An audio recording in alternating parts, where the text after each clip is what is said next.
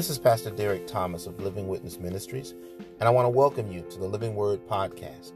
I pray that today's teaching blesses you, inspires you, and encourages you to live a life worthy of the King of Kings and Lord of Lords that we serve. God bless.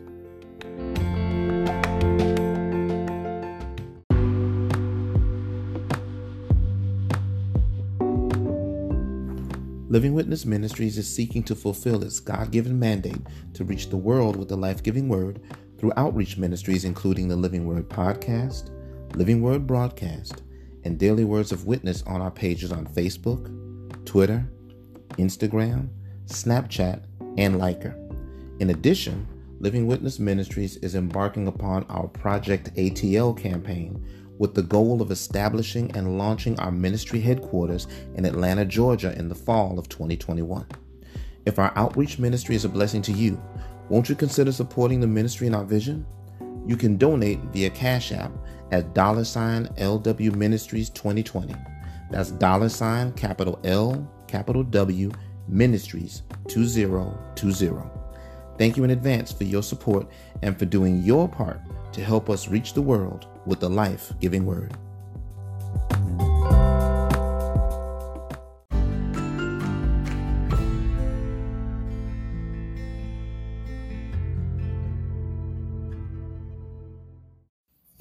Our text today is found in the book of Romans, the sixth chapter. We're going to be looking at two verses today, verses 15 and 16. And what you'll find written in those two verses reads as follows What then? Shall we sin because we're not under law but under grace? May it never be. Do you not know that when you present yourselves to someone as always as slaves rather for obedience, you are slaves of the one whom, whom you obey, either of sin resulting in death or of obedience resulting in righteousness. As we speak to the subject this morning, liberty or license. Amen. Liberty or license. On March 23rd, 1775, Patrick Henry, one of the founding fathers, uttered a quote that has lived down through the annals of time unto today, unto today, as it pertained to the coming revolution.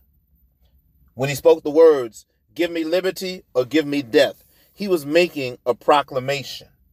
But he was also making a declaration. He proclaimed, Give me liberty or give me death. But in the midst of making that proclamation, he was declaring that he was willing to give up any and every form of bondage, even if it meant natural life itself, for the cause of liberty. He understood that this thing called liberty was something that was life giving as well as life altering. And what many of us today have failed to realize is that same measure of value and understanding of liberty in our lives as believers, particularly as it pertains to our walk as believers that are walking in holiness. Our text today is not only a declaration, but it's a proclamation of us as believers standing firm on the promises and the word of God, willingly giving ourselves over to doing the work of ministry, not for our glory, but for God's glory. But taking it a step further than that, not only being willing to do the ministry, but being willing to lay down our very lives if necessary to pursue the cause and work of Christ so that others might come to know him. So that when we're found in the presence of God, we're found in the presence of God, hearing him say, Well done, my good and faithful servant. And so many of us today desire to be faithful servants, but we struggle. We struggle with the religious dynamic of serving God, which inevitably leads us to sin. But our word today is designed to help us understand and realize that freedom from sin doesn't necessarily mean freedom to sin.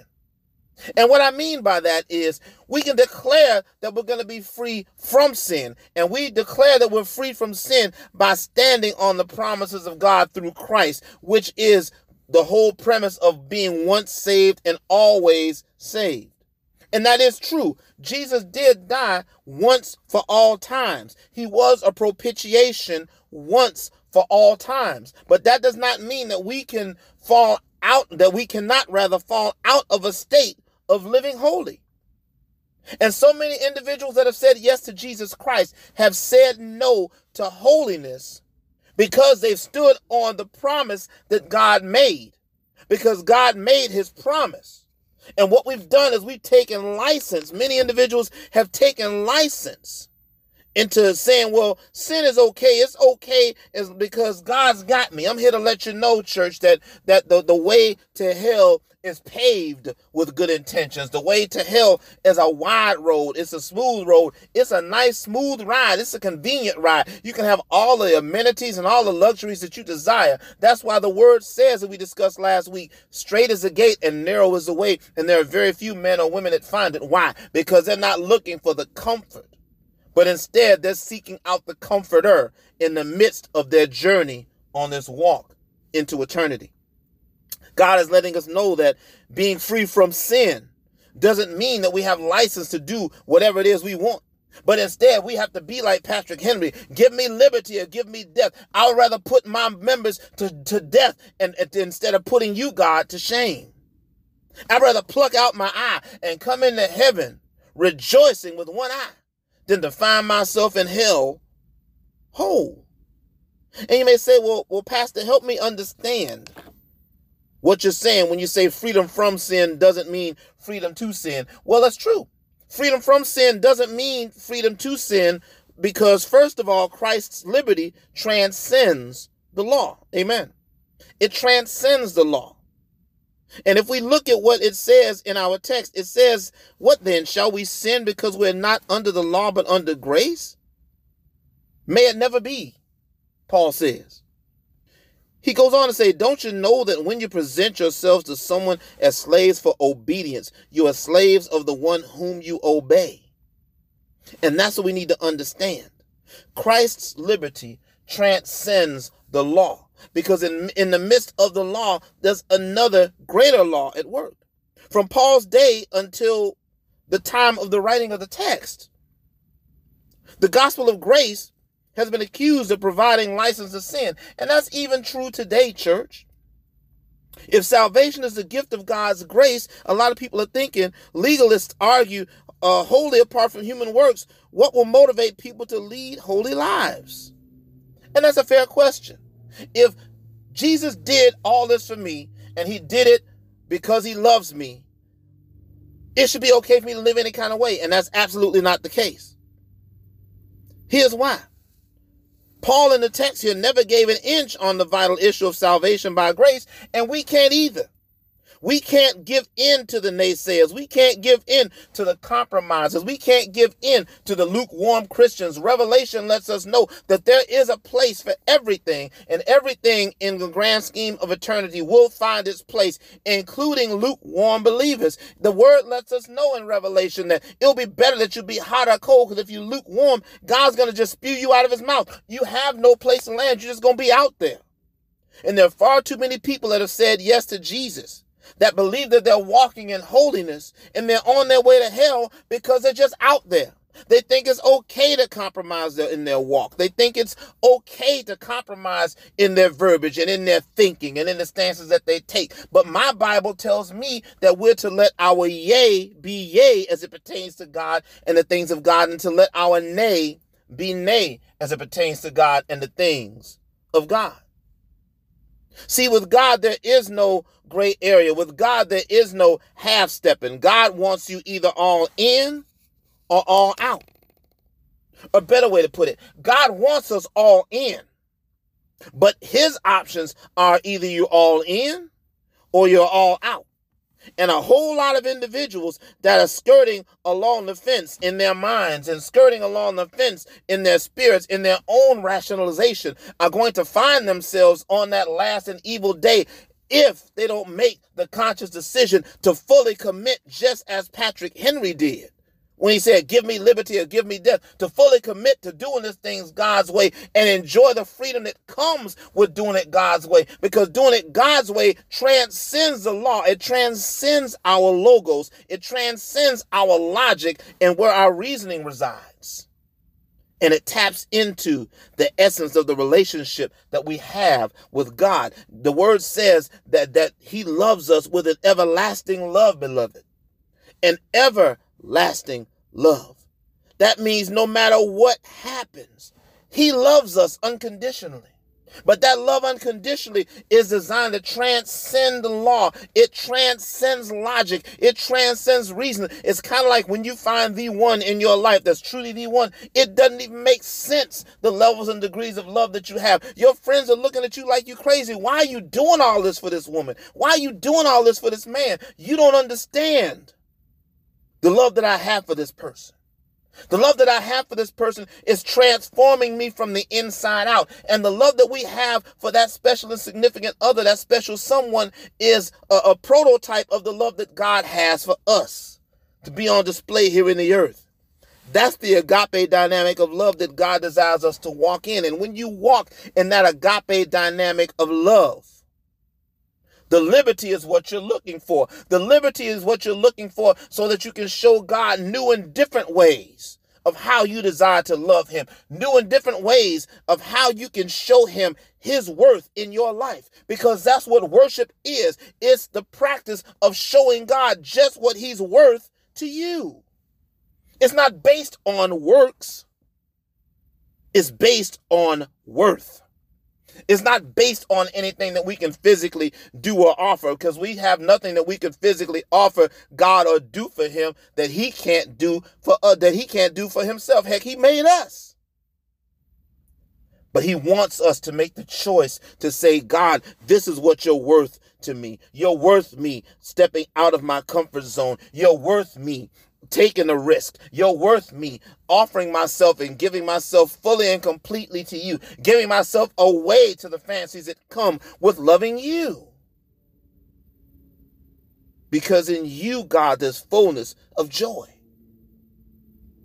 This is why we are not free to sin. And we don't have access or license to live just any kind of way. But instead, because we're free from sin. We're secondly constrained by God's grace to do his will. Amen. We're constrained by God's grace to not look at the license dynamic of it and think that it's a life sentence. I've heard so many people tell me and other people, I've heard men say that, well, marriage, you got another life sentence. And I say, you know what? I'll gladly have this life sentence. I want it to be an eternal sentence because God has blessed me with a woman that loves as God loves. He's blessed me with someone that together we can form a complete picture of God because that's what God desires. But let's go back to what it says in the word containing that's, that's contained here in the text here. And I want to go back and look at the beginning. What then shall we sin because we're not under the law, but under grace? May it never be. May it never be. Paul makes it very, very clear of the place that grace holds in the dynamic of license versus liberty. The Bible teaches a salvation that's entirely by God's free grace through faith, and in which human works play no part. But there's a second way here, church, that we're looking at, in which the doctrine of salvation by, by grace can get perverted. Fulfilling legalist fears, and this is where religion comes into play.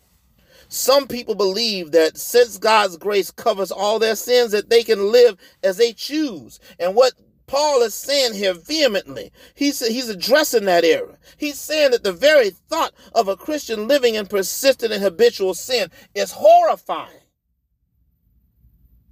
It's horrifying. Paul is saying, forbid that let may it never be. God forbid it, says in the King James Version. That's absolutely horrifying. Don't even step to me with something that crazy, something that evil, something that potentially is that deadly and that damning to you. We fail to realize, church, that just as our God is a God of mercy and a God of grace and a God of love, because He is, He's very much a God of judgment, a God of punishment, and a God of everlasting condemnation to death and destruction through hell. And there's a reason for that. The reason for that is with God, there is no gray area.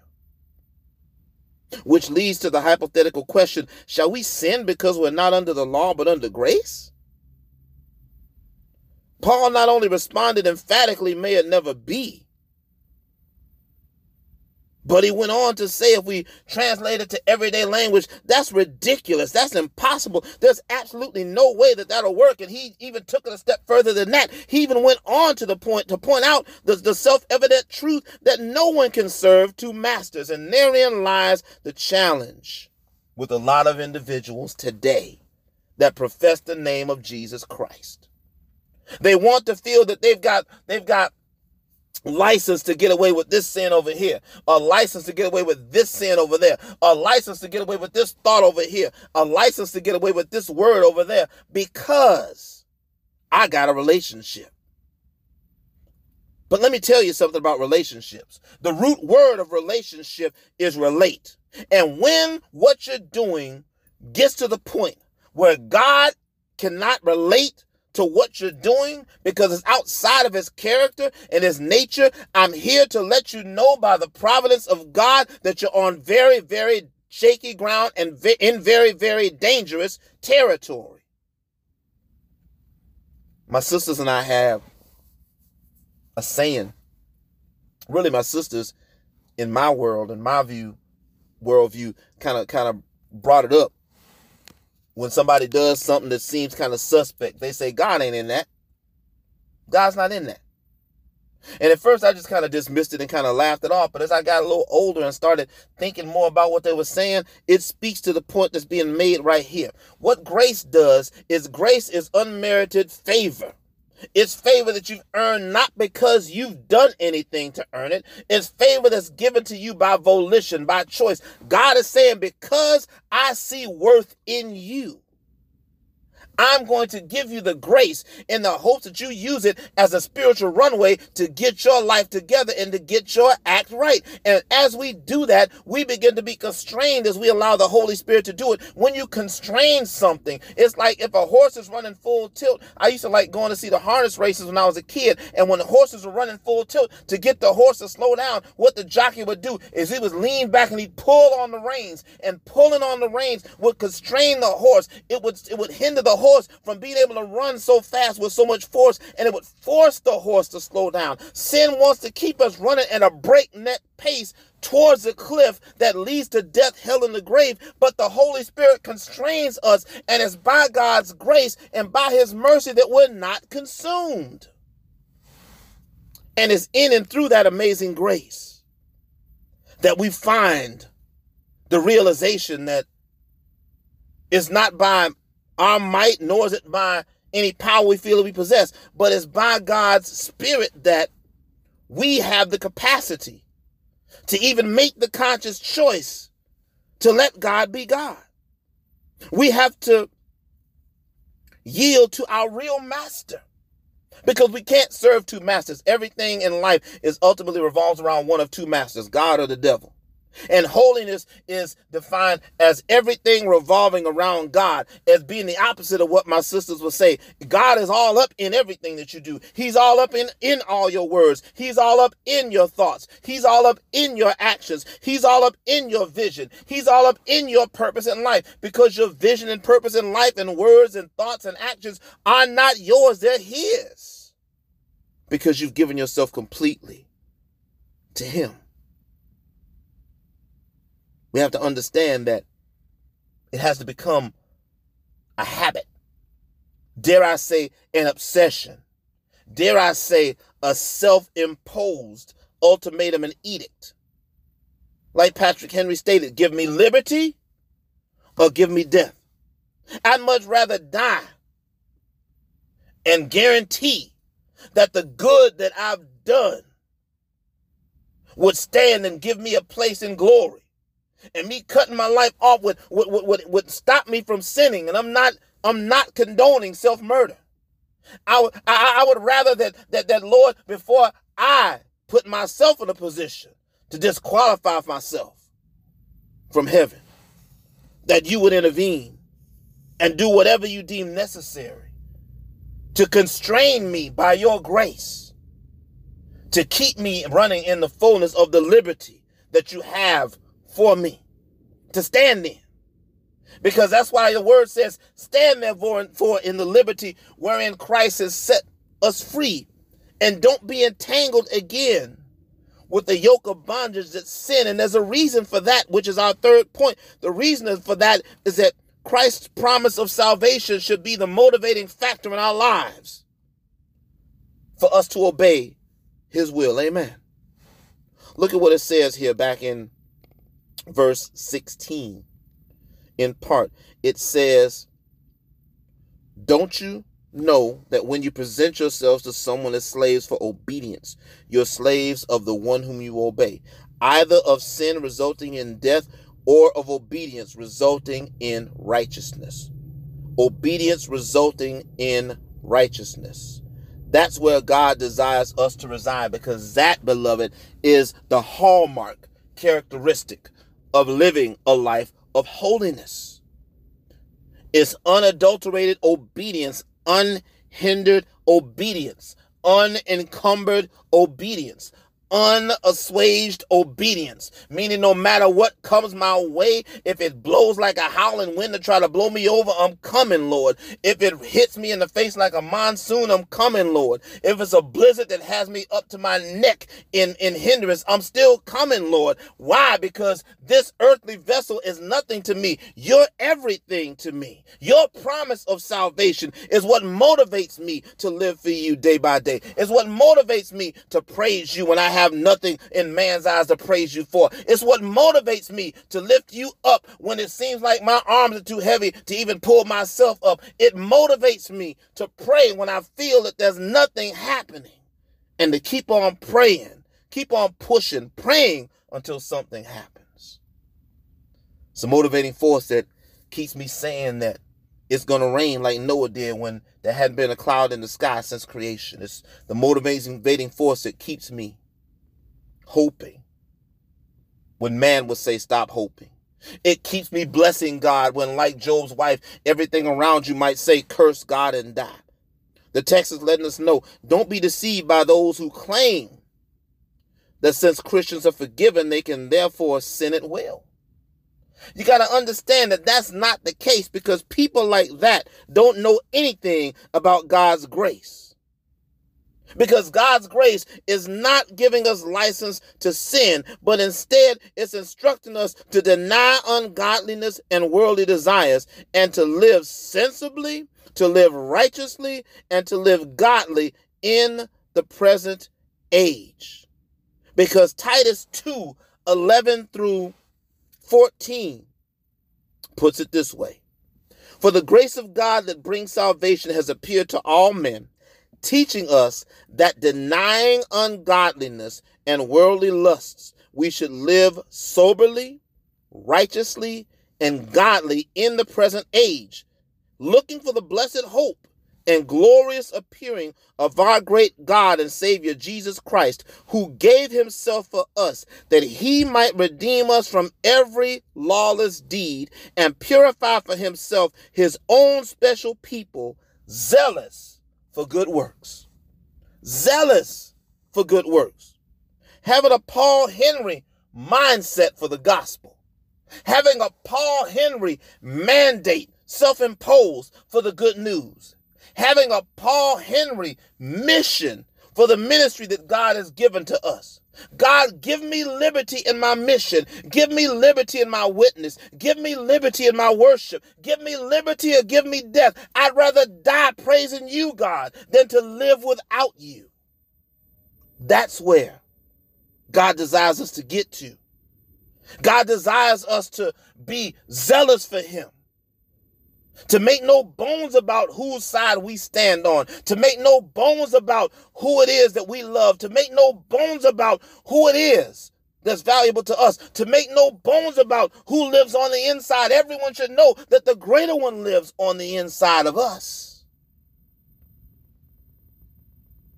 So the question is asked now of each of us. And it's the same question that I ask now of you that God asked of me, even as He built this message? What are you willing to die for? Are you willing to settle for nothing less than liberty in your life and die for the cause of Christ? Or are you looking for a quick exit so you can have your cake and eat it too and die glorifying your flesh? It's a weighty charge and it's a weighty message today, church, but God needs us to be understanding and willing to carry the weight because he never puts any more on us than we can bear. But he puts enough on us so that spiritual gains can come. And spiritual gains come when our faith is tested. There's a test going on, church, like never before. And as long as we allow God to be God and stand in the liberty that He's given us and not yield to that license, we will pass the test. We will be a blessing to God. And we will see him face to face in glory on that great and glorious day. Amen.